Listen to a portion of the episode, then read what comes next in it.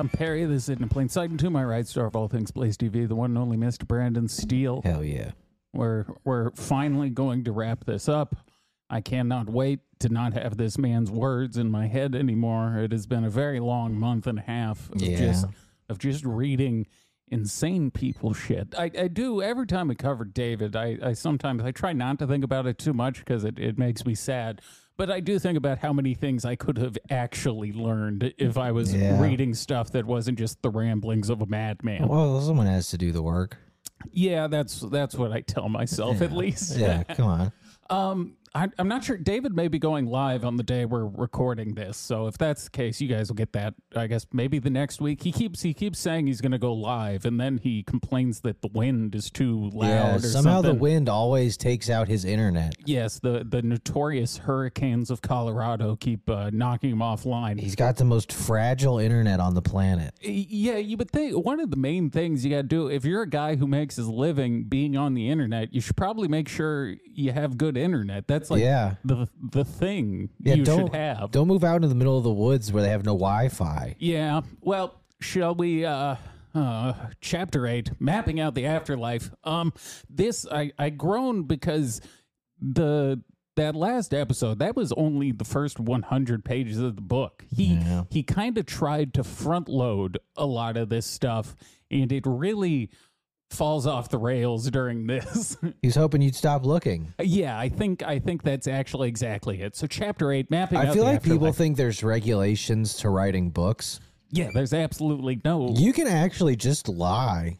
Anyone can write a book and put it out. The, the- Yeah. you think fucking Dutton Books cares if you're a liar if you sell a million copies? Yeah, publishers don't actually check anything. No, no one gives a shit. All they care about is money. Yeah, they, they really don't actually check any veracity. No, and uh, that that will be borne out as we get into this. We uh, we start with near death experiences in this chapter, referred to as NDEs.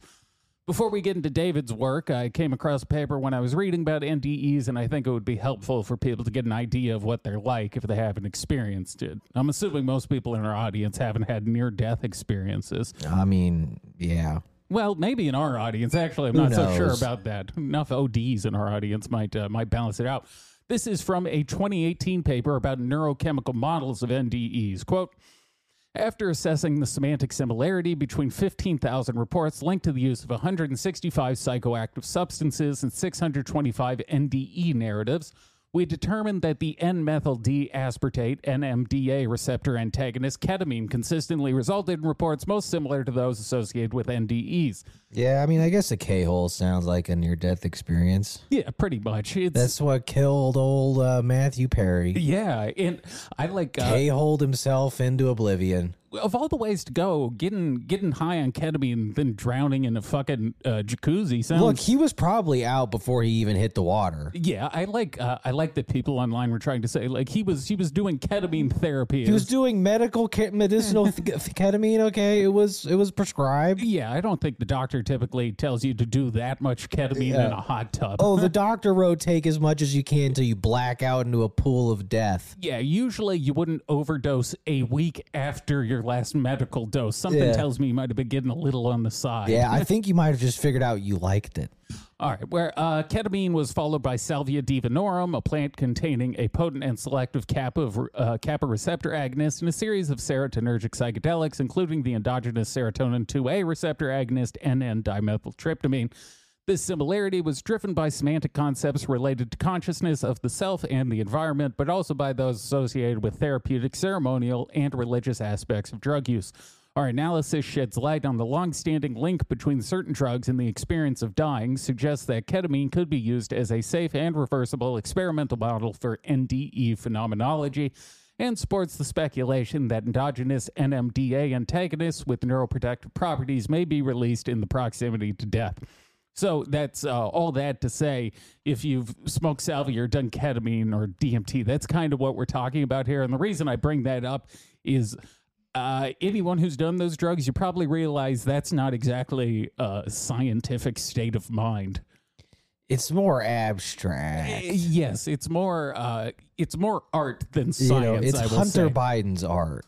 Yeah, you can uh, you can have a lot of cool experiences. I just don't think they're terribly reliable narrators when it comes to this. David would do DMT now, and the machine elves would be debt collectors. the the machine uh, IRS. yeah, just be little Jewish debt collectors. So I do want to say that near death experiences are real, and there's a lot of fascinating things about them. But that's of course not good enough for David. Using the very credible source of near-death.com, Nice. which that that link Nice. that's a 404 error when you click on it. David makes the claim that people's spirits were able to travel great distances and bring back information. And even more astounding is that, quote, some people actually appeared in front of their loved ones as ghosts. Partially visible images of their former selves. They were able to have full conversations with their loved ones in ghostly form. Wow. Uh, I could not find any evidence for the, the ghost claim there, but in looking for that, I found a paper titled Truthful Paranormal Perception During Out of Body Experiences that included an excerpt from Mark Fox. Mark Fox was on the research committee of the Religious Experience Research Center at the University of Wales. He had this to say in 2003. Quote, this needs to be spelled out loudly and clearly. 25 years after the coining of the actual phrase near death experience, it remains to be established beyond doubt that during such an experience, anything actually leaves the body. To date, and claims to the contrary notwithstanding, no researcher has provided evidence for such an assertion of an acceptable standard which would put the matter beyond doubt. Additionally, the creator of the term near death experience, Raymond Moody, quote, conceded that most cases of alleged veridical perception during NDEs were found well after the fact and were usually attested to only by the NDEer. That's a weird way to phrase It's- that. Yeah, it's, All right. it's a bit close to another word I can't say. Uh, and perhaps a few friends. So Raymond Moody, he he wrote a book where he coined the ta- uh, term uh, near death experience. But when he kind of got pressed on the issue, he, he did kind of concede that like maybe this isn't exactly the soundest of sciences. Right. I also want to point out Raymond Moody was uh, placed under an involuntary psychiatric hold in I think '93 that sounds about right. because he got really into uh mirror divination you know like the meditation where you just stare at the mirror and Right, think you can see the future You he got start tripping out. yeah he got really into that so his his family threw him in the loony bin Wow. so I don't want to hold that against the man but i am saying that is the Well, mind was he wrong? Maybe, maybe he's right, but uh, yeah, that's that's the kind of mind that came up with this. Uh, my point here isn't necessarily to discount NDEs, as anyone who's experienced one or anyone who has experience with psychedelic drugs can attest. These experiences can be remarkably impactful. The impact, though, is not of the supernatural variety. I think David would have been better served by analyzing why it is that these experiences are meaningful as they are, despite them only occurring within the experiencer's mind. Uh, I guess my point here is that the world already contains the potential to be crazy and magical, and you don't need to unnecessarily hype it up. Doing acid and DMT is great. I think it can meaningfully improve people's lives, but I don't believe that when I smoked DMT, I turned into a ghost and flew around. That being Wasn't said, it wasn't my experience. that being said, I do believe if you smoke enough DMT, you can have that experience if that's really what you're after. I can see how you get to the conclusion. Yeah, yeah, well, that's that's kind of the I can understand the math. you can kind of DMT is such a wild card. I think you can kind of reach any point you want if you have it in sufficient quantities. Yeah. That's it's uh it's a all opening substance. Anyways, David continues on and writes about the work of a Dr. Michael Newton who worked as a hypnotist starting in the 1940s. Dr. Fig Newton, he invented uh, the best snack ever. You know, it's funny. It's the last time we talked about this guy. We did the exact same thing. I'm going to do it every time I hear this dude's gay name. Dr. Fig Newton. Uh, there's a sentence in this section that I think proves that David is entirely unwilling to think critically. He writes, quote, Newton explains that people under hypnosis are not dreaming or hallucinating, and in this state, they are not capable of lying. As I'm sure you're all aware, that is not true. We do not have a foolproof proof, uh, truth serum. Imagine how different the courtroom process would be if we had a way of guaranteeing people were telling the truth. It's such a ridiculous claim that pretty much anything that comes after it should be rejected outright. Yeah, our truth serums are pretty much just like, let's get this dude fucked up and see if he spills the beans. Which it does sort of work, but it's it's a delicate balance when It's just it's not Harry Potter. yeah, well, if you want to give someone a bunch of sodium pentothal, you can you can get them to kind of say whatever you want, whether or not it's the truth is yeah, another story. they're just high. yeah, really high. that's, Yeah. that's not exactly the most reliable mind state. They're not being honest. They're being fucked up. Or saying whatever they need to, so you will continue to give them more of the drugs. yeah. Uh, so from here on out, every citation in this chapter is from uh, Fig Newton's book, Journey of Souls, with the exception of a handful of other citations, which are all from the Law of One. In Journey of Souls, Newton attempts to map out the afterlife and assigns different colors to the different levels of the afterlife. Dr. Newton's body of evidence is composed of hypnosis induced past life regression, so let's talk about that. Uh, first, hypnosis, which he uses to then guide people into past life regression. There does seem to be some evidence that hypnosis is helpful when used for smoking cessation or something like weight loss. There's also some evidence for something like uh, pain relief. But I think that uh, hypnosis being useful in these ways is precisely the reason we can't use it for tangible evidence. People are incredibly suggestible. If the one leading the session is capable of convincing a person that they don't want to smoke anymore, is it really such a leap that they could get them to say specific things about past lives or the afterlife, especially when the person conducting the session has a vested interest in achieving a specific result? Uh, an example of what I'm talking about is past life regression, which uses techniques that overlap significantly with recovered memory therapy. Recovered memories is one of the biggest psychological scandals of the last hundred years. Portions of satanic panic can be attributed to this. People also ended up being sent to jail for crimes they never committed as a result of recovered memories. Uh, George Franklin in the 1980s was sent to jail after his daughter, 20 years after the fact, recovered a memory of her father raping and murdering an eight year old girl. That, Nice. That never happened. God, I would be so pissed at my fucking Nice. kid.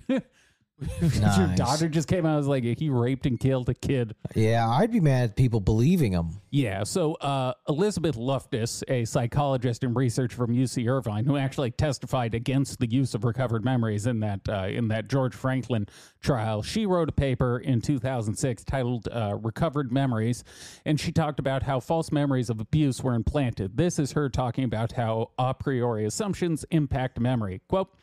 As most accounts of the recovered memory controversy have documented, a dramatic increase in awareness of sexual abuse began in the 1980s, accompanied by widespread media coverage of abuse and recovered memories, as well as a number of popular, popular books on the topic.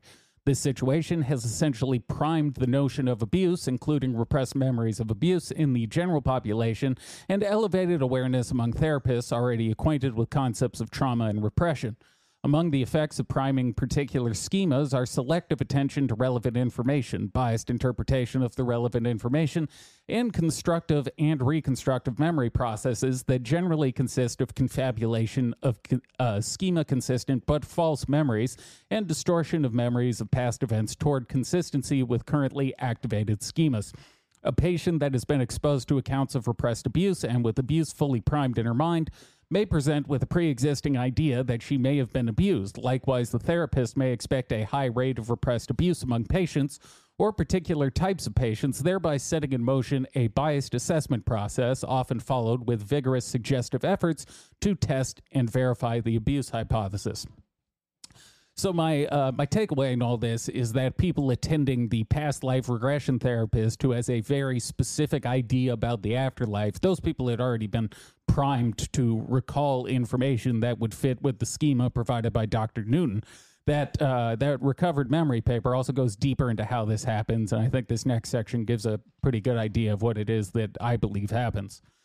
Quote, confirmatory biases are likely to manifest in initial interview and assessment processes, possibly in both patient and therapist.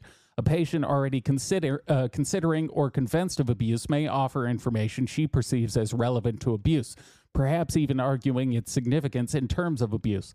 A therapist who perceives abuse as prevalent or likely may inquire about symptoms and facts seen as diagnostic, and if the patient has already brought up the possibility of abuse rather than engage in a systematic differential diagnosis to examine and rule out alternatives, the therapist may jump directly to the conclusion that the patient, in fact, was abused. Such premature cognitive commitment is among common errors of clinical judgment that some clinicians warn of. So, to summarize, uh, no one, much like all the other research David presents in this book, no one has ever recreated Newton's research on these seven different levels of the afterlife and the various colors that represent them. I couldn't find a specific rebuttal to his claims, but I am of the opinion that Newton achieved these results via means that are near identical to the disaster that was recovered memory therapy, getting people who are in a suggestible state to regurgitate information that the therapist really wants to hear is not suitable evidence. Going into research with a defined outcome and working back from that desired outcome to get evidence is the opposite of good science. Uh, one last thing from this section out of body experiences. David frames out of body experiences as the individual truly being capable of exiting their bodies to travel uh, across space and time. This would be incredibly simple to confirm, and yet no one has been able to do so. We don't have a firm understanding of exactly what's happening with an out of body experience because no one is really able to cause themselves to have one. From a neurological perspective, they tend to occur in individuals with epileptic, epileptic seizures and migraines, as well as deficient visual, vestibular, and multisensory processing. The following is from a 2004 paper titled Out of Body Experiences and Their Neural Basis. Quote, Devinsky et al. described several patients with out of body experiences caused by circumscribed brain damage and found that lesions predominantly affected the temporal lobe. More recently, our team analyzed the lesions of several patients with out of body experiences and found that the temporal parietal junction was affected in all patients. These patients had epilepsy and migraine. On the basis of these findings, our team proposed a cognitive model for out of body experiences, proposing that they are related to a failure of integration of proprioceptive, tactile, and visual information of one's body personal space. So uh, basically, what they're saying here is these experiences stem from the body not being able to properly integrate the senses. So, like, you're instead of uh, the same way our mind is kind of picking up everything in this room and integrating that, they're saying basically our mind is still picking up all the stuff, but it can't Right. translate it right. Right. So, as a result of that, we begin to believe we're, we're in a location that is not actually true. Okay. Astral projection falls into the same category. There is no scientific evidence that astral projection as a legitimate practice exists. Uh, I know a lot of people probably aren't going to like that I, I said that, but so I, I do think it's possible to induce a hallucinatory state in one tr- one can believe they're leaving the body, but there is no evidence that these individuals are truly exiting their earthly form to travel about the astral plane. Mm-hmm. These states can be reached with drugs like ketamine, phencyclidine, DMT, but for those of you who have d- experienced those, you probably realize why such a state is not an accurate reflection of reality. So I'm, I I guess all these experiences exist in that you can you can uh, experience something similar to what they're describing, but I don't think when you have an out of body experience, you're literally leaving your body. Or I don't think people who astral project can literally, you know, go about in remote view. We'd have plenty of evidence of that if that was the case. I mean, yeah, I feel like somebody would have figured that out. I mean, it'd be super simple. All you'd have to do is put like a note in a different room and tell the guy go in there and read that note while you're in here. But no one's ever done that. My biggest issue is that everything David presents in this section is not reliable research, and yet he picks and chooses what to implement. For example, he states Dr. Newton's clients revealed that souls can visit planets throughout our galaxy and possibly beyond it, though this notion is refuted in the Law of One series. So he states this, but he never explains why it is that the Law of One series should be given precedence over Dr. Newton's claims. They are both of equal validity to me, in that they are both just people claiming things with next to no evidence. So it's it's David basically playing favorites. Well, yeah, the law of one's his thing. Yeah, He well, can't not go with it. yeah. If the Law of One is wrong, his whole thing kind of falls apart. He's too invested in it. Now, this chapter nine, the hero in his story, this is where the wheels really, really begin to fall off. Nice. Uh, a decent portion of this chapter was just about David house hunting in Los Angeles and writing a script for a movie that never got made. According to, I, I asked on Twitter about that, and Spooky told me that uh, the the movie never came to be. Hell yeah. But boy, did he enjoy talking about it. Uh, to be clear, what I mean by this is that the citations David uses in this section are from script writing books or books about story structure. This goes back to the issue of him inflating his academic citations.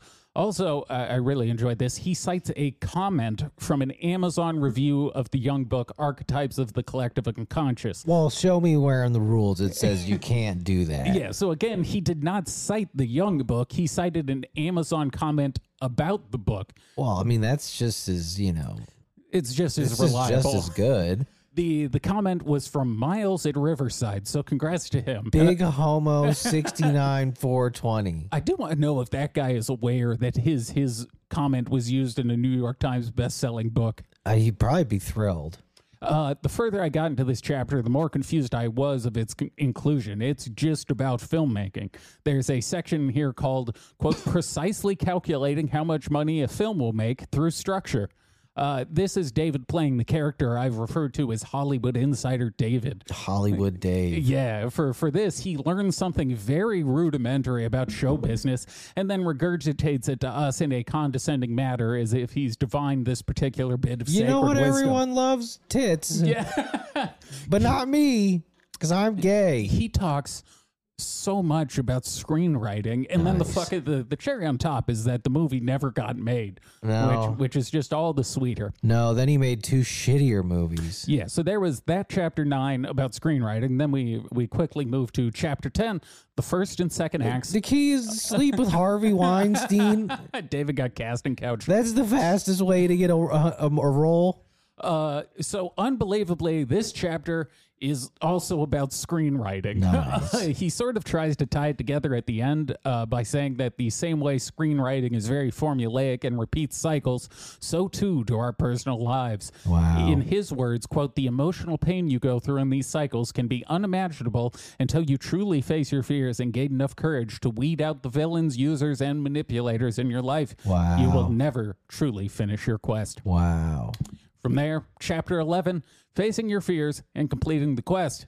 This chapter is also about screenwriting. uh, we're, we're skipping this, obviously, because there's no citations I can check. In, in this chapter, he cites The Law of One, but he also cites Blake Snyder's book, Save the Cat, the last book on screenwriting you'll ever need. Hell yeah. Uh, I did learn in this chapter that David uses the phrase Dark Night of the Soul because it's a screenwriting phrase. Ah, that's a technical term from the old biz. Yeah, that's that's what only Hollywood Yeah. insider Dave can reveal to us. Oh, that's what people in the know say. He does again try and draw parallels between screenwriting formulas and everyday life, but it's I mean it's just not fucking true. Real life is not a movie. Bad people don't always redeem themselves. Sometimes people are just cowards. Awful shit happens to good people with no redeeming karmic realignment. This is just a naive and childish way of perceiving the world. I wish it were true, but it simply isn't. Life doesn't just guide us through these processes. If you require redemption, you must actively pursue it. It's not going to magically drop into your lap. One last thing in this chapter, and uh, I do realize we've deviated from our point of checking his scientific information, but he's not using much scientific information here. Uh, he talks about the the miracle on the Hudson being a symbolic counterbalance to 9-11. You remember Word. the miracle on the Hudson Yeah. is uh, Sully Yeah, Sullenberger. he flew the plane into the water. Yeah. Well, first he murdered a bunch of geese. Yeah. And then that caused the plane to not work, so he Yeah. landed in the Hudson. Uh, David says the famous Hudson photo of the survivor standing on the wing occurred at what else but 3:33 p.m. Wow. I did double check that, and it does actually appear to be true. There's a screenshot of the survivors standing on the wings at 3:33 and 30 seconds. If I were him, though, I would have gone with the fact that the plane hit the water at 3:30 and 30 seconds because that number contains three threes rather than four of them. And technically, I think the miracle occurred when they hit the water and didn't die, not when they stood outside. no, it's when they got out. But based on everything else David has given us, that's accurate enough for me to count it as a win for The David. numbers are real. It was close enough. Chapter 12, we're, we're off screenwriting. Now we're on Joan of Arc Rises Again. Nice. We're back to cycles, and fittingly enough, I think one of David's sources sums up the problem with this viewpoint. This is from the book The Great Pyramid Decoded. Quote, there appears to be nothing improbable in a cyclic view of world history. In fact, the only real obstacle to the more general acceptance of such a view is the apparent lack of specific archaeological evidence to back it up. That might be one of the dumbest sentences I've ever read. the, the viewpoint is completely valid, except for the fact that there is no evidence to support it. Maybe we live our lives differently, but to me, the evidence is the thing that makes me believe something. All of David's research is teleological in that he already knows what his answer is, and then he just works backwards to force all the data points to fit his conclusion. right. Uh, David uses that book about cycles we discussed at the beginning of last episode. This is where the book really gets frustrating. Is all the cycle shit with Michelle Helmer and Francois Mason, all that stuff. He talked about it in the first few chapters, then just ditched it talking about buying a house and writing a movie. And then he tried to circle back around to the shit he was talking about at the beginning. Right. Uh, oh, right. So in this part, he's talking about how Michelle Helmer was able to make many exact predictions. The only evidence that this man made exact predictions exists on David's own website, Divine Cosmos. He doesn't actually say what the predictions are, but explains the aftermath of them. For example, Helmer, quote, chose as his starting point the year 1429 when the tide against the English in the uh, when the tide turned against the English in the Hundred Years' War. He then makes the claim that 539 years later, which is 1968, that French youth brought about the shift and incredible destruction of a whole state of mind belonging to the past, the end of university mandarins, and the repeal of many taboos. Uh, predictions like this aren't really predictions because you can make claims such as these with literally any year in human history. There's never been a year that's gone by without something significant occurring somewhere on the globe. This is akin to me predicting someone will win the Super Bowl, but not saying who. Of course, someone's going to win the Super Bowl. It happens every single year. Predictions require precision. Many of the citations in this chapter are this was a good move in terms of inflating citations.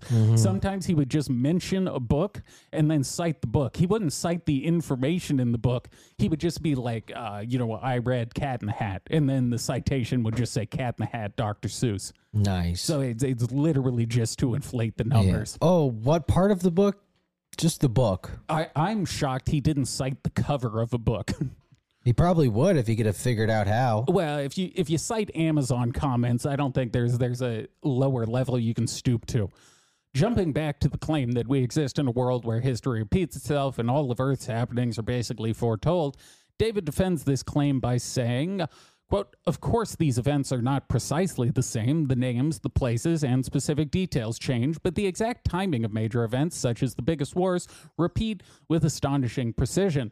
In case that's not clear, the exact same events occur, it's just that everything about them is different. I, I don't know how you write that sentence without your head fucking exploding.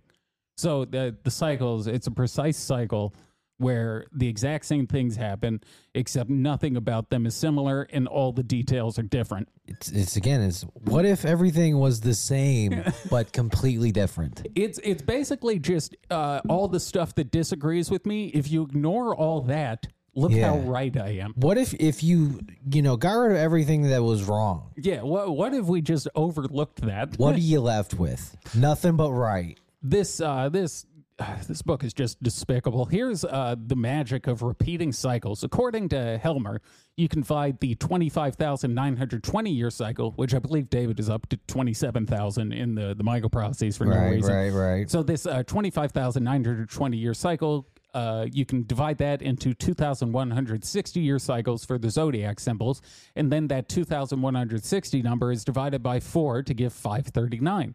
For those of you who are literate in math, you will note that 2,160 divided by four is not 539; it's 540 but we can't use that 540 number because it doesn't actually line up. They don't acknowledge that this ruins the point they're making, but rather say that you subtract that year to, quote, get additional harmonics that do not appear in the number 540. Nice. So this, I mean, it's basically just the pyramid inch all over Yeah, again. he pyramid inched it. Yeah, it's just this is super precise, Yeah. except for the parts where it's Except not for precise. this one part where I have to know, you know, fudge the numbers a little. Yes. Uh, now from there we get back to good old Russian science. Hell yeah. David claims that it has been, quote, proved that all the most significant events on Earth do occur during the peak of sunspot cycles. wow. There is an 11 year sun cycle where the sun transitions from a, tran- a tranquil period known as the solar minimum to an active period known as the solar maximum. I could find no evidence to support the claim that the most significant events on Earth occur during the maximum, and David provides no research to support this claim. This is just another thing where you can take any year and find something significant to attach to the sun cycle. If you just Google biggest events of insert year here, you will find something for every single year. Uh, the point I'm making is saying stuff is going to happen is not a prediction. Stuff is stuff happens all the fucking time. Word. Stuff is going to continue to happen. I I knew stuff was going to happen. we should write a book about it. Yeah. So to me, this is an example of apophenia. Apophenia is the tendency to see connection or meaningful pattern between unrelated or random things. Uh, the visual version is pareidolia. Right. Funnily enough, the origins of the term apophenia are from a 1958 publication about the beginning stages of schizophrenia. I think that's kind of all this is. It's just desperate men furiously attempting to derive meaning out of unconnected events.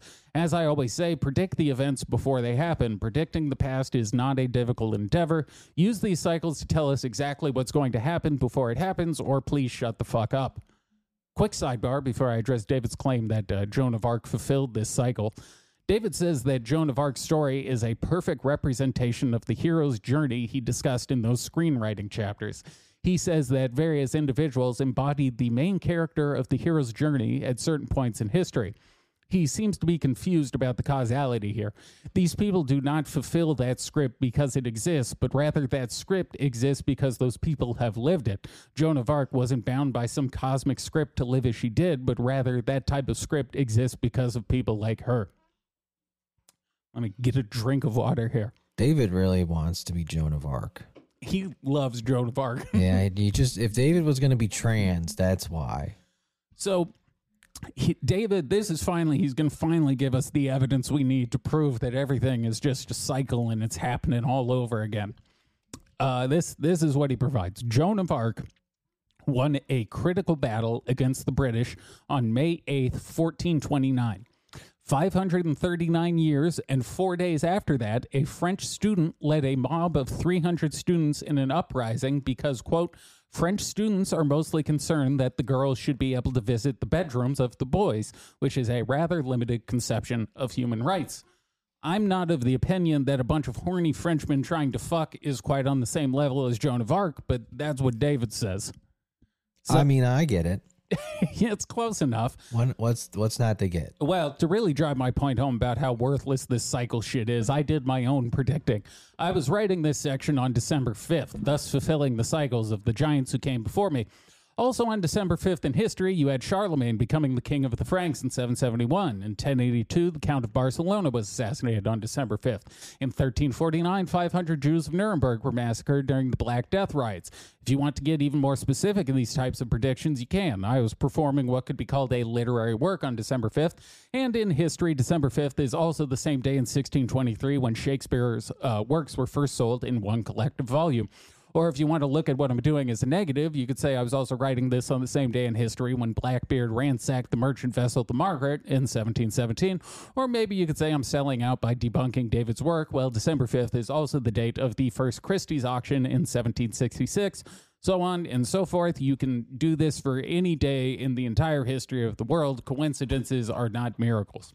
There's literally a website called like this day in history.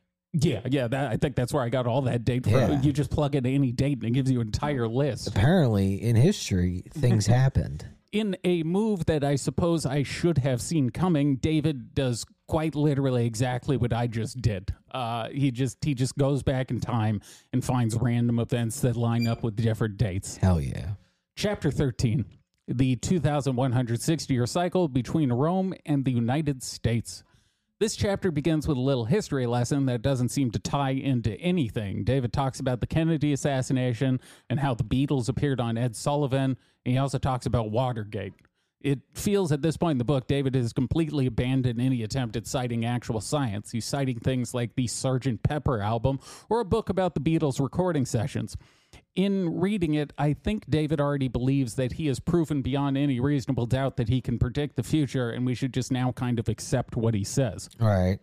Uh, well, so we've already in the last episode we already talked about Fomenko, uh, Anatoly Fomenko, and his new chronology, but uh, David brings it back. So, since David is such a fan of Russian science, I decided let's take a look at uh, what the Russian scientists were saying during the same time uh, the, these theories were being proposed in Russia. This is from a 1999 presentation titled Problems of Combating Pseudoscience Discussion at the Presidium of the Russian Academy of Sciences. So, this is what the contemporary Russian scientists had to say about what David is citing. This is translated from Russian by Google Translate, so some of the phrasing is a bit weird. My apologies for that. Quote The report of the commission, voiced by the chairman, academician E.P. Kruglikov, was devoted mainly to the analysis and criticism of the spread of pseudoscience and paranormal beliefs in our society astrology, shamanism, occultism, etc. The speaker stated that the country continues to attempt to implement various senseless projects at state expense, such as the creation of torsion generators. The population is offered television and radio programs, articles, and books with openly anti scientific content. Pseudoscience seeks to penetrate all layers of society, all its institutions, including the Russian Academy of Sciences and other scientific communities. This lecture talked about all sorts of false science occurring in Russia at the time, and how studies that had been un- uh, that had unreliable information or non-experimentally confirmed information were being published by the Russian Academy of Sciences. They talked about how the government groups were promoting things. I really like this one. Uh, they they were promoting quote a psychic sofa with a secret filling capable of treating up to eighty diseases, including impotence in men and frigidity in women. So they they they invented a couch that gets your dick hard and makes people want to fuck. Nice. I don't know how you hear. They the- invented the casting couch. yeah, I don't know how you hear that information. Don't just immediately know it's bullshit. Like they I don't think anything's bullshit to David. no, but I, even the magic couch that gets your dick hard is even a little out there for him. Why not? There were also publications about a time machine and another His one. couch make dick hard. Uh. Best invention ever. He's cut now. His uh. fuck couch. we sell, make money, money. Uh, oh right. This- So they they published shit about time machine also, and there was another one uh, about how the His hot tub, but time machine also. I know, crazy idea, but his hot tub also time machine. screenplay by Anatoly Fomenko. uh, there was also a paper about how the human soul was located in the throat, which now that I'm saying out loud does also sound like a casting couch thing. Yeah, I mean, I guess better than it being in the asshole. Yeah, I'd, I'd prefer that, I suppose. Yeah. They they also summarized the issue very well by stating, "quote How one must despise the people in order to preach such absurdity." And I agree. To intentionally mislead people in this way, you you kind of got to hate them. An academic at this event named V.L. Ginzburg said this about Fomenko. Quote, in particular, the absurd works of A.T., that's Fomenko, are known. Fomenko, just recently, I received for review an article by Moscow State University professor N. Efremova and A. Zavanyagan about the so called Fomenko chronology. This article shows Fomenko's illiteracy in processing astronomical data and the complete inconsistency of his conclusions in this regard. Uh, another academic named A. Furasinko said this about Fomenko quote, as the humanities, in particular history, what is most important for it is the fight against pseudoscientific movements like the one represented by A.T. Fomenko. There was actually even a second version of this event that occurred in 2003 where they discussed, quote, there is a systematic, deliberate fooling of the population through media. It's scary just from the headlines. Household lasers kill human blood. The collapse of classical physics. Blood sucking monsters are returning. I, I wish I knew what that one was about. I don't. I don't know what Russia was going, what they had going on during the time, but they're really you know, on one. I think the economy was imploding under the KGB, and they're like, "Oh, what if magic could fix it?" Yeah. What if Dracula came back? Comrade, we need uh, we need vampires to save the economy. There was also one about a Russian physicist having discovered a new deadly radiation. So an even newer and deadlier. Poverty, crippling poverty. David doesn't mention it in this book, but because I was already really deep into reading about fabrication Russian science, I decided to include the following section about torsion fields, which uh, David has spoken of. This is what the vice president and the first deputy general designer of the company that supposedly developed this stuff had to say. Quote, RSC Energy has not been, is not engaged in, and does not intend to engage in the development of flying saucers based on torsion field generators. But why let that get in the way of Well, that's uh, claiming they are? One less competitor for David. Yes, Duvati is going to fill that space. Uh, another person at the 2003 conference had this to say, quote, the swindlers who make their living on the so-called torsion technologies care little about the fact that Shipov, as well as Akimov, does not have a single publication in any of the serious peer-reviewed physics journals, that the technologies described in Shipov's book do not exist. The deception begins literally from the first lines. The author claims that the book includes materials from lectures he gave at the physics department of Moscow State University in 93 and 96. Lie. The certificate from the dean's office of the physics department states that G.I. Shipov did not give a course of lectures on the theory of physical vacuum or other courses of lectures at the Faculty of Physics of Moscow State University. Uh, it was actually kind of crazy for me to read through this section because it addressed so much of the Russian, like almost everything David has cited was in these uh, symposiums. Right. Uh, another example, there was a the Russian gas company that David was citing in the Michael prophecies. It was said about the dude who did that science that he was quote either crazy, drunk, or a liar. Maybe all three. Anyways, we could uh, we could get stuck on this forever. My point is in all this is that David presents these findings as if everyone has simply ignored them, when in fact in their country of origin, academics hosted multiple conferences talking about how bad the research was and how they were worried it would bring about the collapse of the scientific community in their country. There is no evidence, and these people are literally known liars. Uh, I really wanted to throw in the towel at this point, um, just because there, there's so many claims that you can't prove, uh, such as David said Hitler and Hannibal were the same person. That's pretty cool. Yeah, he doesn't. Wait, what do you mean the the Russian scientists are bad? yeah, the Hitler and Hannibal are the same guy. What are you talking about? Well, after this evidence, how could we doubt it? He says the proof for this is they are both great military strategists, and they both have the letters H, I, and L in their names. Well, that's clearly enough. I mean, that's that's how much more do you need? that's practically proof. They have the same letters. You think it's just accidental? As further proof, David put a drawing of Hannibal next to a drawing of Hitler, which is a weird move because there's plenty of pictures of Hitler. David picked two images in which both men are captured at the same angle, and even then they don't look that similar. It's kind of like what he did with the Edgar Cayce thing, Right. where it's like, hey, when I take a picture dressed up and with makeup Yeah, done, when I cosplay as Edgar Cayce, yeah, I look a lot like Edgar Cayce. don't I look like it? wow? Funny how that happens. So I uh I decided to do my own comparison. If you want to throw this up on the screen, the top there is Hannibal, the bottom there is Hitler. Wow, they both had faces. yeah.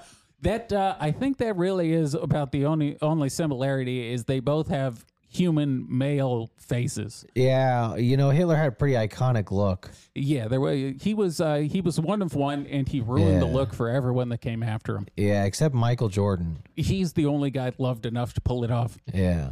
All right, you can take this off. Um, chapter 14 Vietnam, Watergate, and the fall of the Iron Curtain.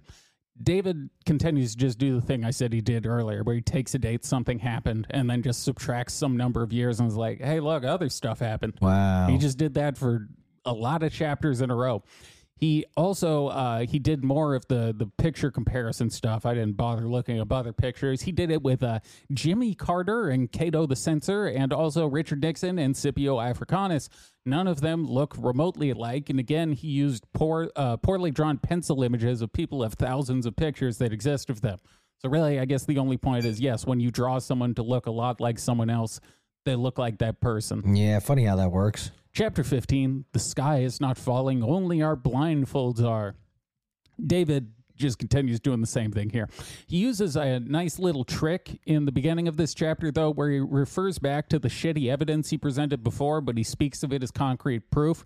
He starts this chapter by reiterating that Michel Helmer predicted four years in advance that the French student uprising would occur, which no, he did not. Uh, but by referring to it in that way, David is trying to solidify in the reader's mind that the evidence he's presented is sufficient and any reasonable person would be convinced by it.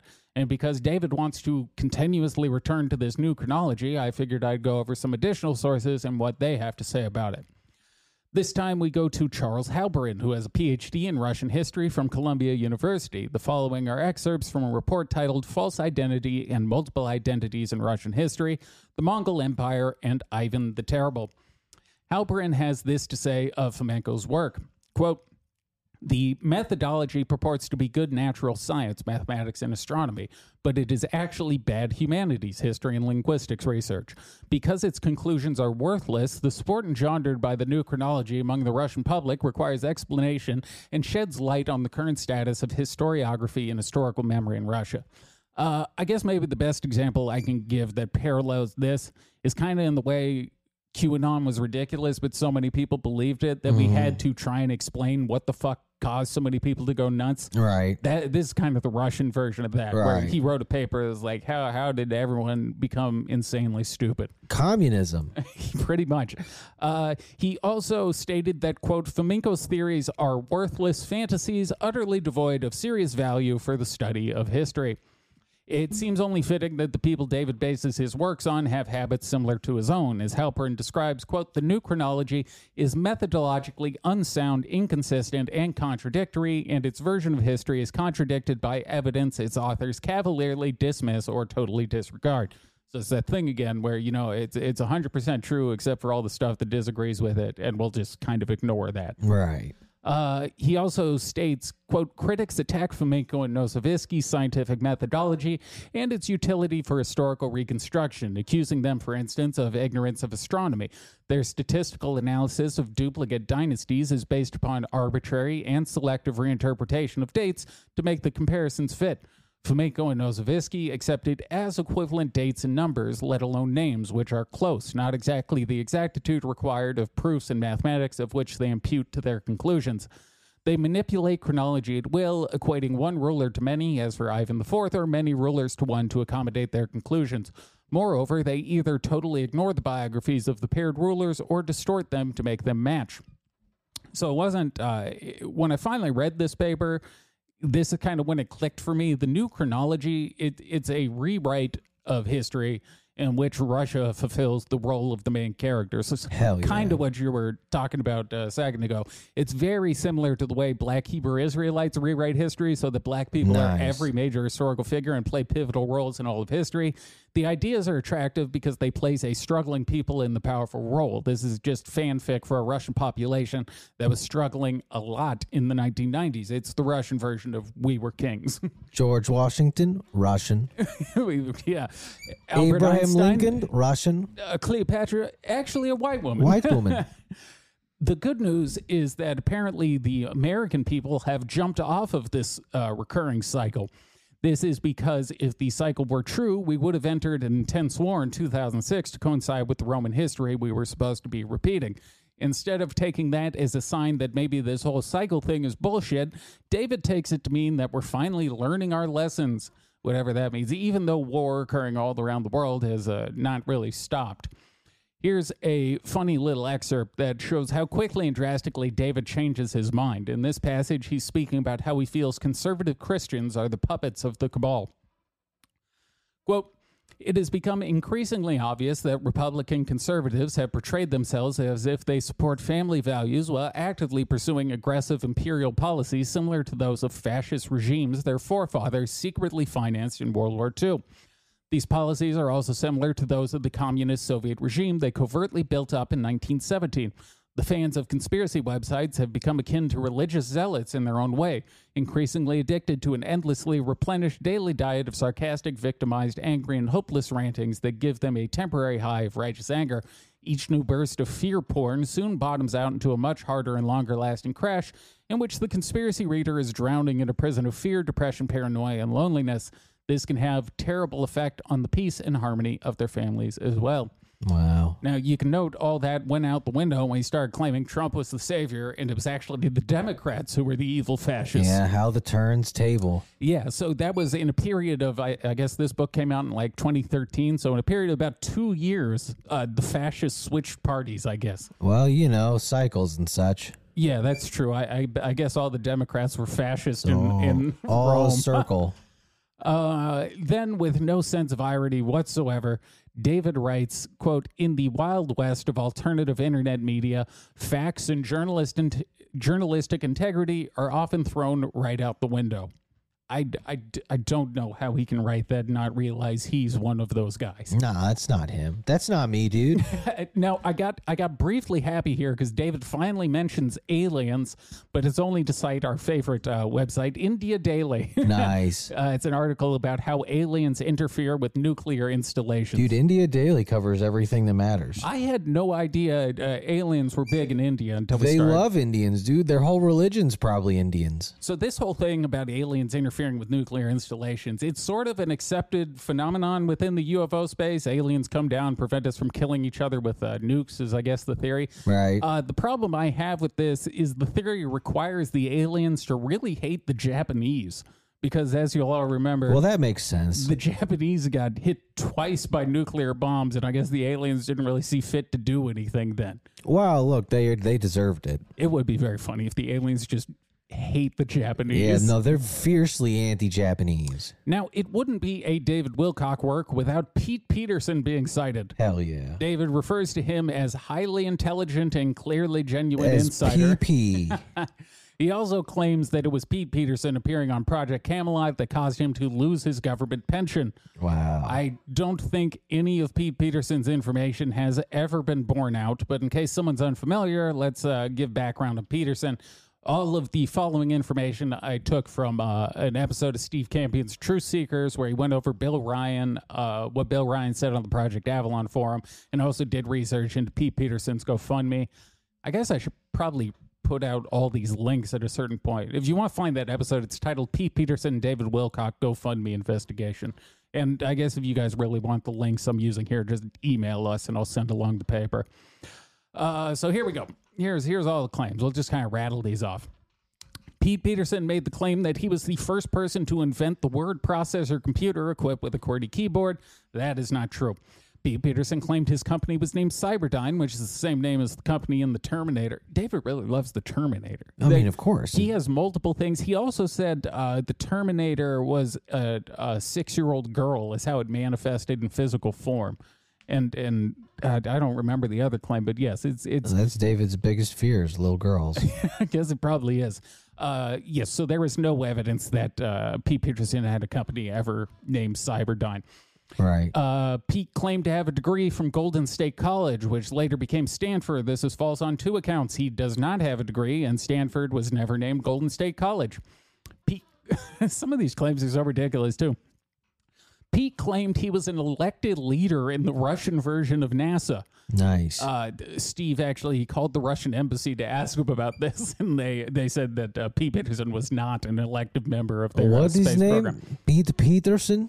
Pete also claimed that he was awarded the Gold Order of Lenin for his work in the Soviet Union. Again, John Lennon. again, the Russian embassy said that is not true. Um, Pete claimed he was a prolific inventor, but he has no registered patents. Pete claims he was an advisor to Ronald Reagan. The Reagan Library says that's not true. The uh, the GoFundMe, I really do like this move. As much as I uh, hate grifting, sometimes when a guy can pull it off and get like when it's done well. When you can get when you can lie and you get seventy thousand dollars, there is a part of me that's really impressed. Nice. Especially when the lie is this bold faced. Um, so this GoFundMe was set up because Pete claimed he needed donations to save his home. He said after he appeared on two episodes of Cosmic Disclosure, armed police showed up at his house and confiscated all his shit and threw it in a hole. Wow. Now, do notice he's using the same playbook I mentioned a few sentences ago, where he said he lost his pension because he appeared on Project Camelot, and now he's apparently losing his house because he appeared on Cosmic Disclosure. no, it's not because I'm addicted to heroin. well, if if I every time I appeared on a show, they took some of my shit, I'd probably just stop appearing. I would, yeah, I would consider it. So first, uh, first of all, there was nothing that showed he had ownership of that home. I think it was his girlfriend's, and he tried to claim like a common law ownership. He also had not lived in that home for a year, and it was just basically his hoarding ground. He just put all his junk there. Wow. Uh, the police department denied that they sent armed officers to his home, and he had actually been served with five eviction notices before they started clearing out his shit. so, contrary to his claim that the government just came came out of nowhere and did this. Oh, this, okay. They left a few notice. Oh, five eviction notices. Okay, how was I supposed to know? Yes, he had uh, significant forewarning that this was going to happen. This came out of absolutely nowhere. I was blindsided. Yeah, I need. I want my day in court. Uh, so David, uh, this was another thing I'd forgotten about until I was listening to Steve. Uh, David said he was supposed to inherit Pete's stuff, and that all that stuff was worth millions of dollars. Damn. But unless dead cats and jars of piss are worth much more than I thought, that is also not true. David was really holding out on that money too. He really needed that to come through. this really just solidifies for me that Pete, Pete Peterson may, may be like a top 10 liar of all time. Dude, he told some doozies. He basically lied. His his career was lying. That's Yeah. all he did is he just He lied. just found a bunch of suckers who bought every dumb fucking thing he had to say. and then people just kept giving him money. Uh, David's relationship with Pete, in which he makes outlandish claims in order to try and turn a profit on someone's fabricated reputation, reminds me a lot of his current work with Stavatti and his claims about his partner there inventing crazy technology and also being responsible for the ships in Star Wars. It's basically a rinse and repeat with David. Once he lost uh, Pete Peterson as the insider, he found some other guy who he can lie about. Well, you can't be David without an insider. Yeah, you got to have a top secret guy. Yeah. Sometimes I, I just get lost reading these books because it really is a glimpse into the mind of an insane person. He started this section by talking about that cycle bullshit. And then he got lost and started talking about Pete Peterson. And from there, he jumped to Operation Paperclip. And then interspersed in all that boring information is uh, some more boring information about the U.S. elections. I thought he was eventually going to try and tie this back to the cycle stuff, but that never happened. He just kind of wrote a book report in the middle of a chapter for no reason. Right. Chapter 16, September 11th, from both sides of the veil.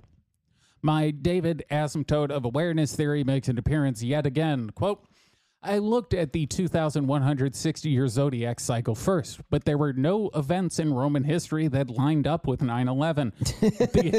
but no worry, the next best choice was the 539 year quarter cycle. I immediately discovered that 9 11 was only six days away from a major European battle in the previous turn of the cycle. Well, close enough. So again, this is the first cycle, which is supposed to be precise. That had no information that was that was useful. Right. So we just ignore that. Right. And then we use the 539 year cycle, which do recall is actually a 540 year cycle. You just subtract one because because Well, I mean, look, how accurate does accurate need to be? and, and then when you do all that, it's still over a week off, or I guess under a little under a week, six I days. mean, it's within a week.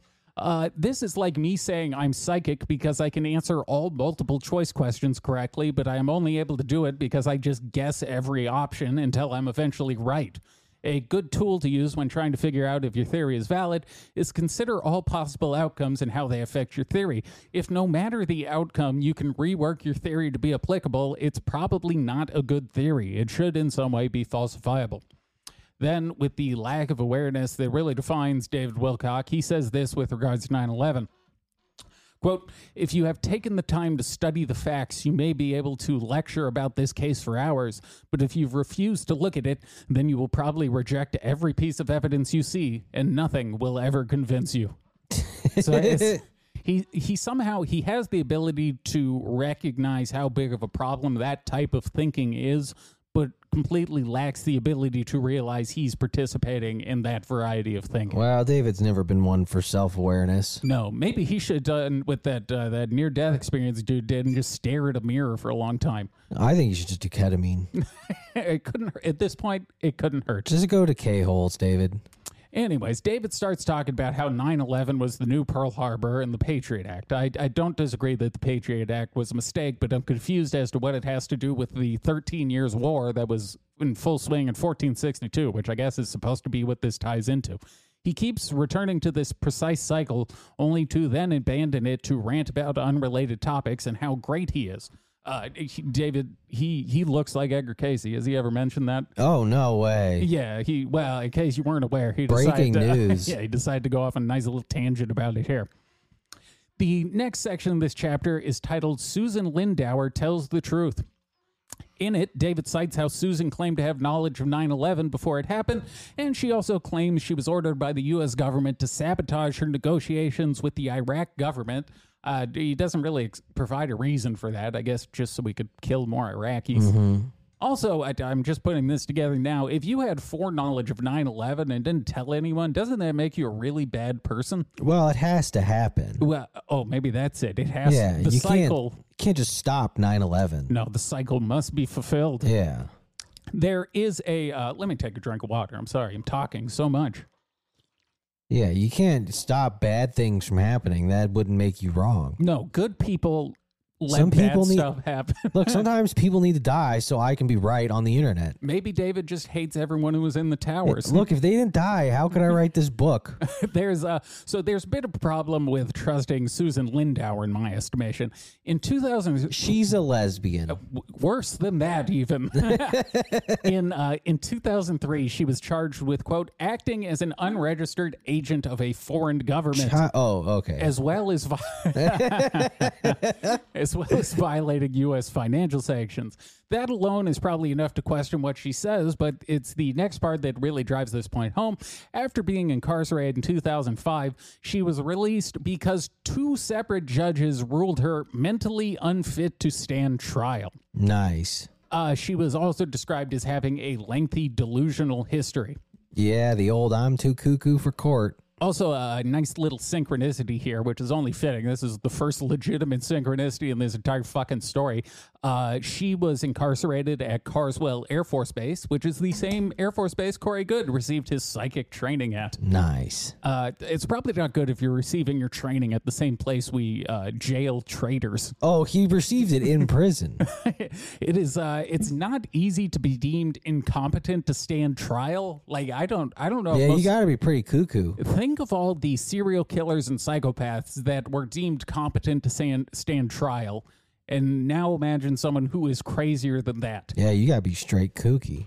David uh, makes the claim that Flight 93, that was the one where the passengers fought back, the whole let's roll thing. Right. Uh, he claims that plane was shot down. Oh, For this, he cites the previously mentioned Susan Lindauer as well as a woman named Elizabeth Nelson.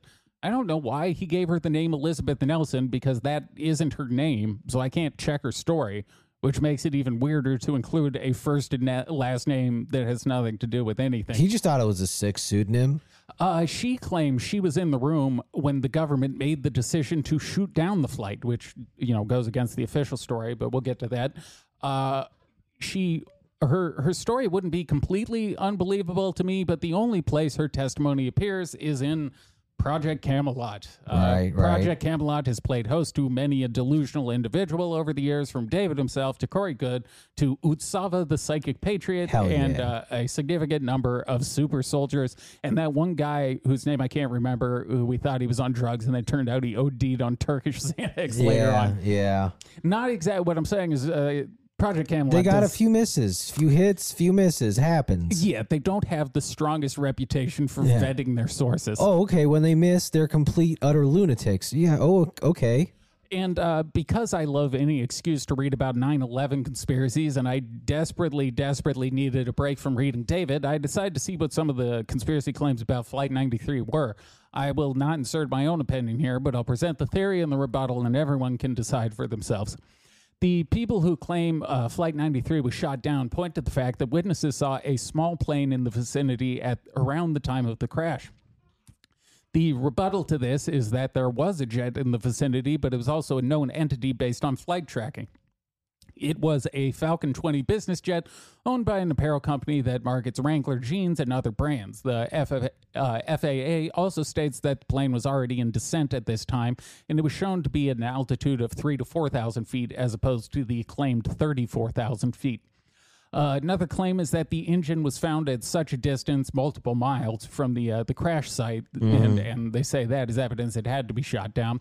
Jeff Reinbold, who is the National Park Service representative responsible for the Flight 93 National Memorial, said that the engine was found just 300 yards to the south, and he also said it's not unusual for an engine to move or tumble across the ground.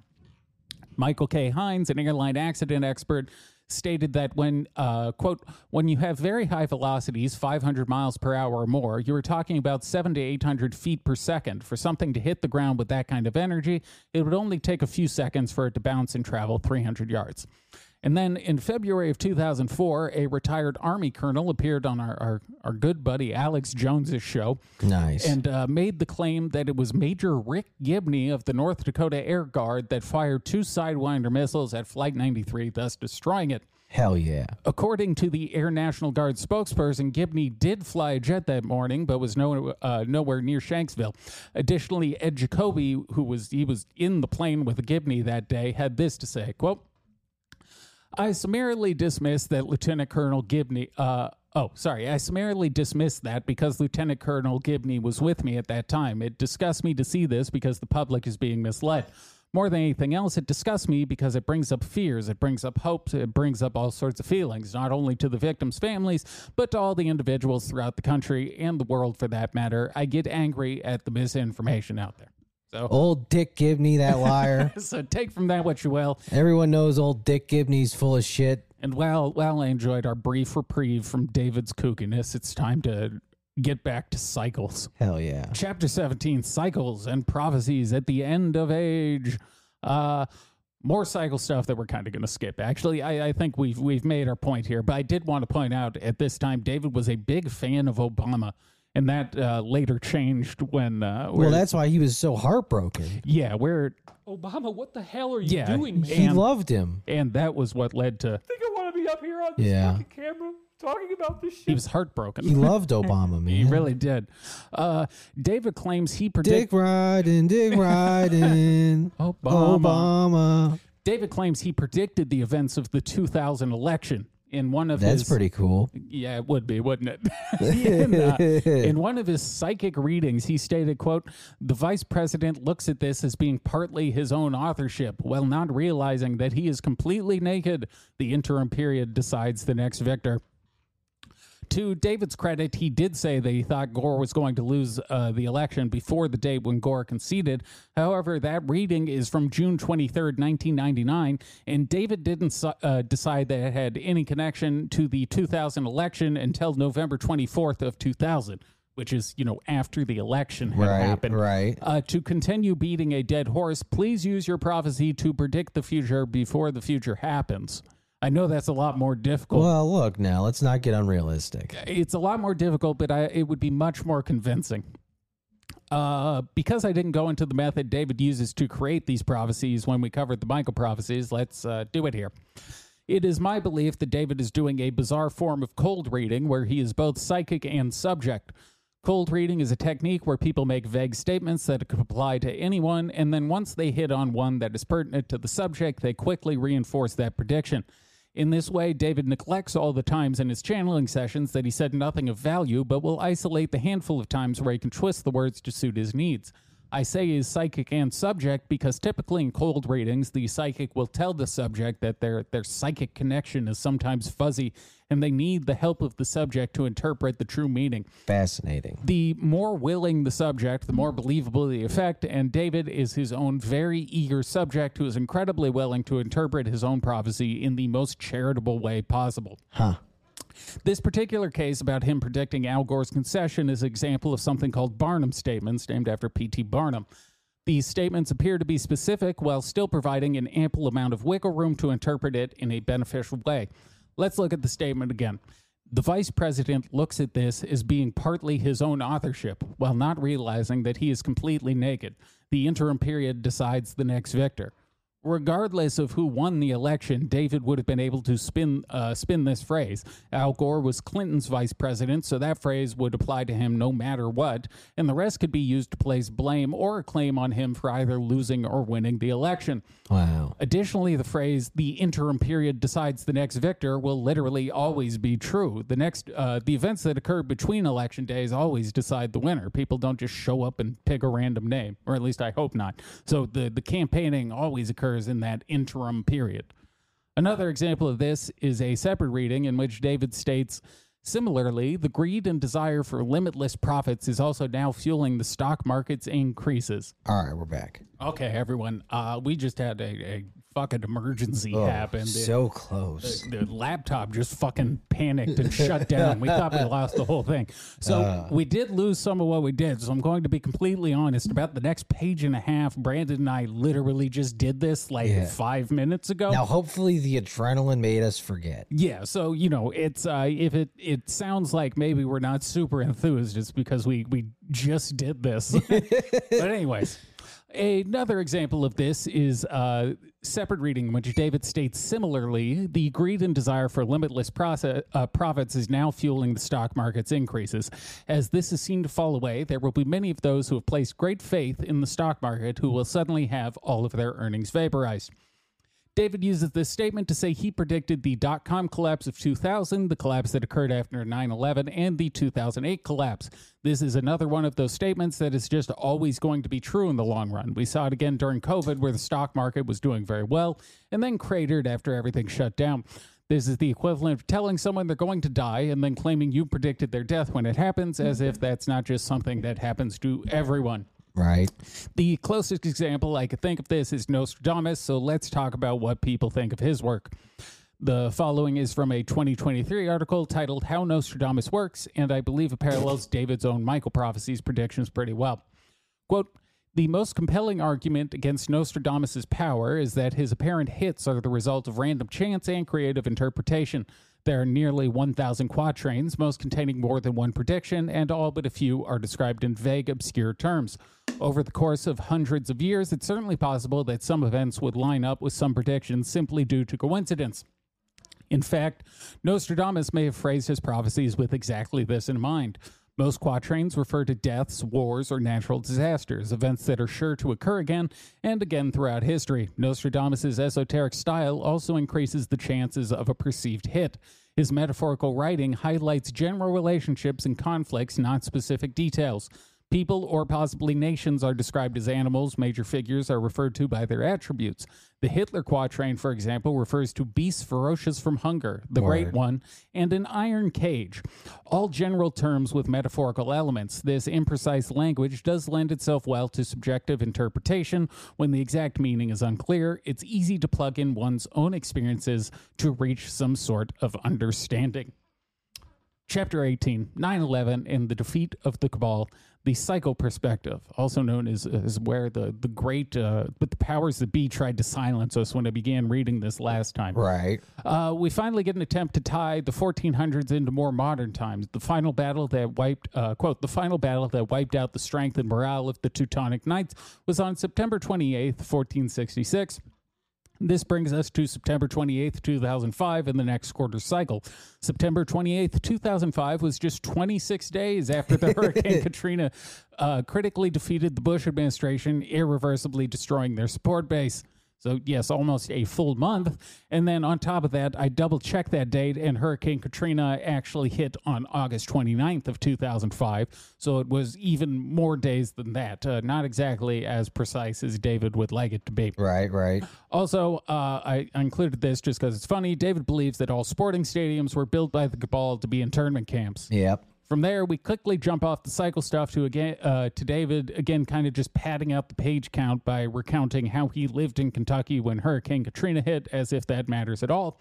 And then finally, David decided to praise Hillary Clinton in his section uh, yeah. for calling her an independent, or he praised her for calling for an independent investigation of the crimes that occurred during Katrina. Nice. And as you're all familiar with now, he no longer believes her to be a hero. He believes No. her to be a satanic pedophile. She's dead. Chapter 19 History gets a wicked case of deja vu.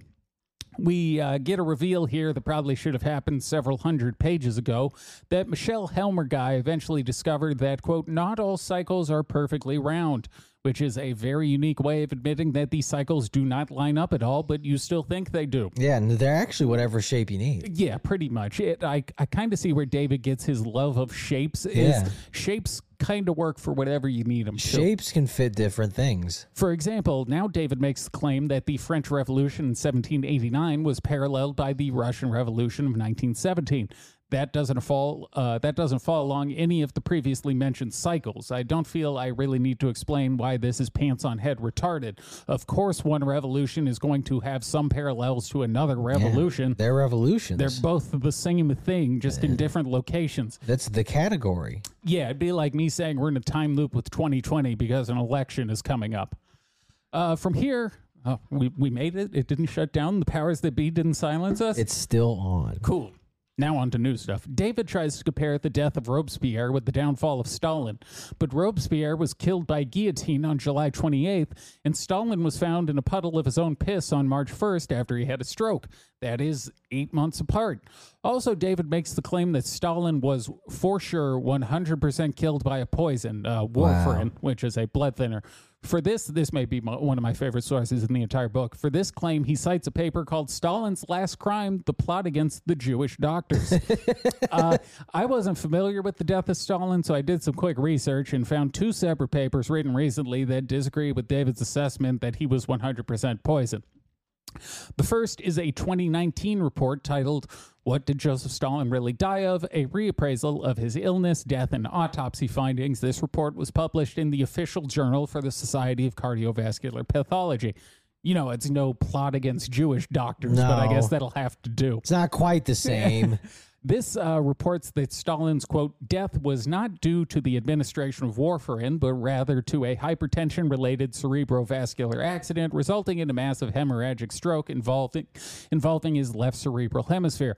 The counter narrative was based on the misunderstanding of certain specific autopsy findings, namely, uh, namely the presence of focal myocardial and petechial hemorrhages in the gastric and uh, gastric and intestinal mucosa, which could be attributed to the extracranial pathophysiologic changes that can occur as a consequence of a stroke, rather than the highly speculative counter narrative that Stalin was poisoned Right. by the administration of warfarin. The second paper is titled Tyrant's End Did Joseph Stalin Die from Warfarin Poisoning? This paper concludes that, quote, after examining the evidence, this article concludes that both Stalin's disease course and the properties of warfarin make it highly unlikely that he was deliberately assassinated. nice. So that was, that's So no. no, and that's why David's books are so difficult to do this for. Is he he makes so many wrong claims and he just tosses them out so willy-nilly that it's very difficult to slow down and have to fact check every part of a sentence. Well, I mean, how accurate does accurate really mean? That's a good point. How what what No. shape is this history? Yeah, like who? What are we talking? Uh, the book at this point has purely devolved into trying to hit some sort of page count. I'm convinced of this, or word count. Uh, that Anatoly Fomenko guy, who he's been using the work of for the entire book to describe cycles, he somehow decided 80% of the way through this book that now it would be a good time to explain who he is and what he does. Well, you know, we he got around to it.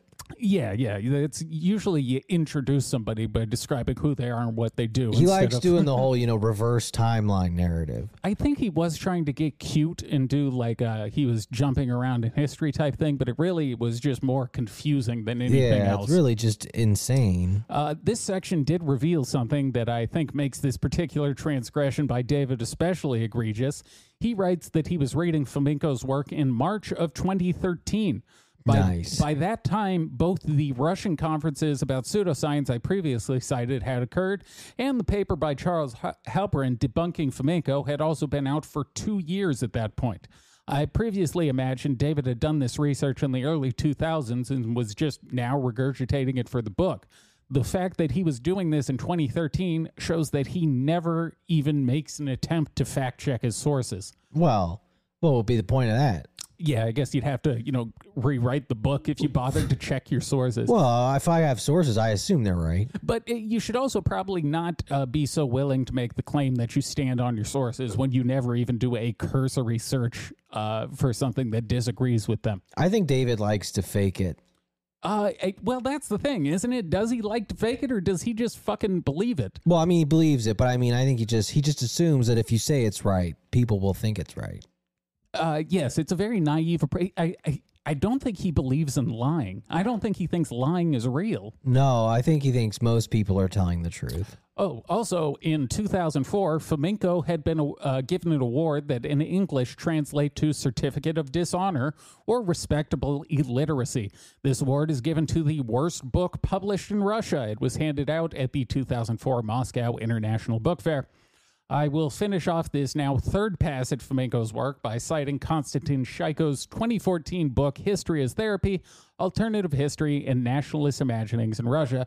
He describes Fomenko's work as follows quote, Fomenko provides no fair minded review of the historical literature about a topic with which he deals, quotes only those sources that serve his purposes, uses evidence in ways that seem strange to professionally trained historians, and asserts the wildest speculation as if it has the same status as the information common to the conventional historical literature.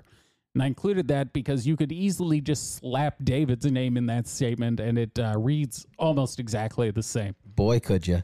Uh, this section also contains David admitting that even Fomenko had stated these cycles were just approximate.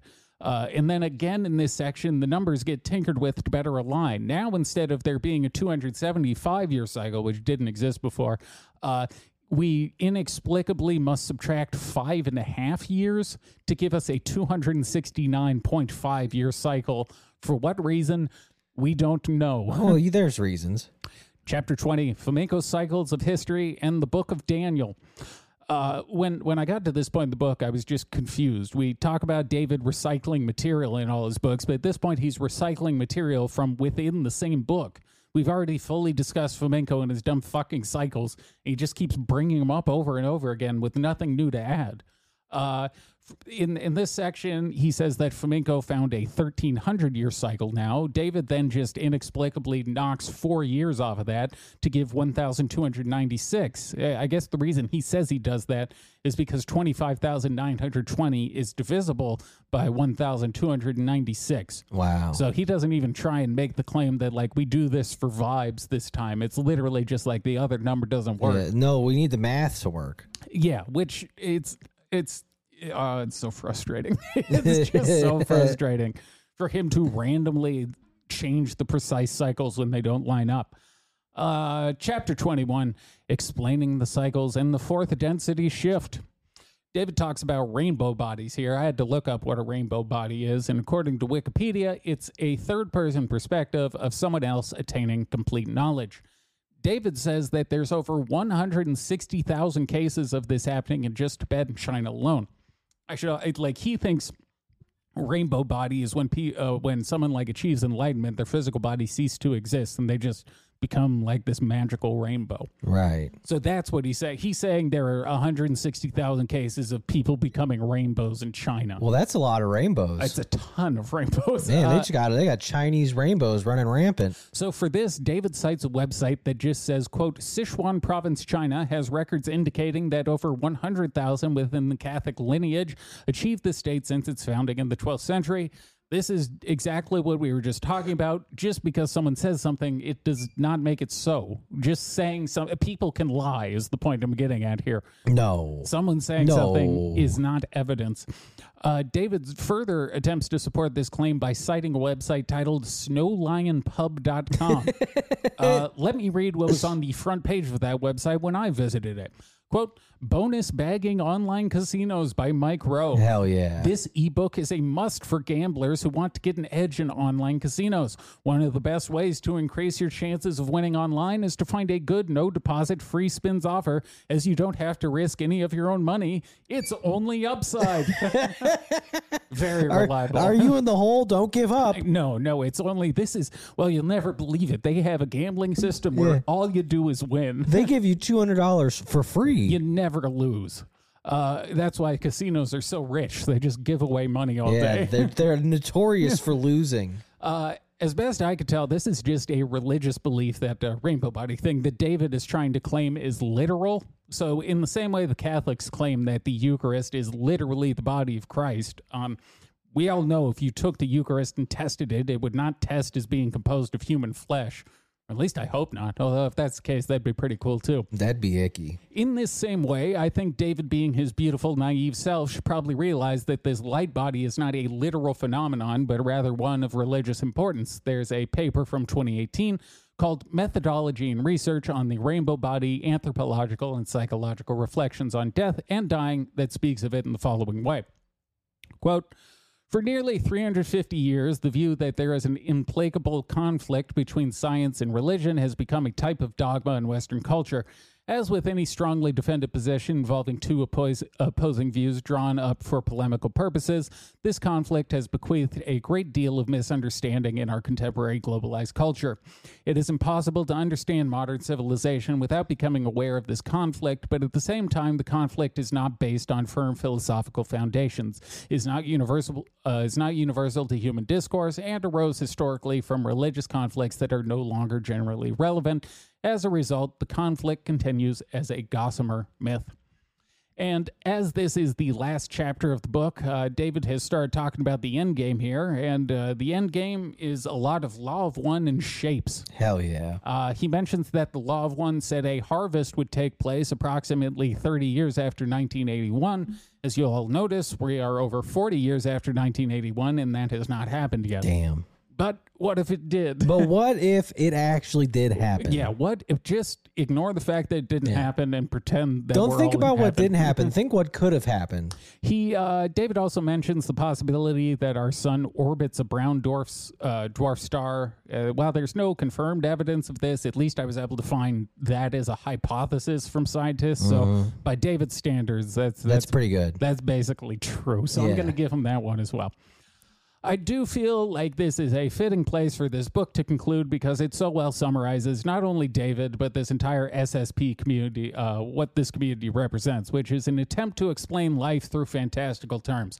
When the universe fails to provide us these fantastical events, these individuals discover that it isn't actually a failure, but rather evidence of something even more grand and fantastical that is sure to come anytime in the near future. It's basically a hope springs eternal mindset, and if left at that level, I can't really disagree with it.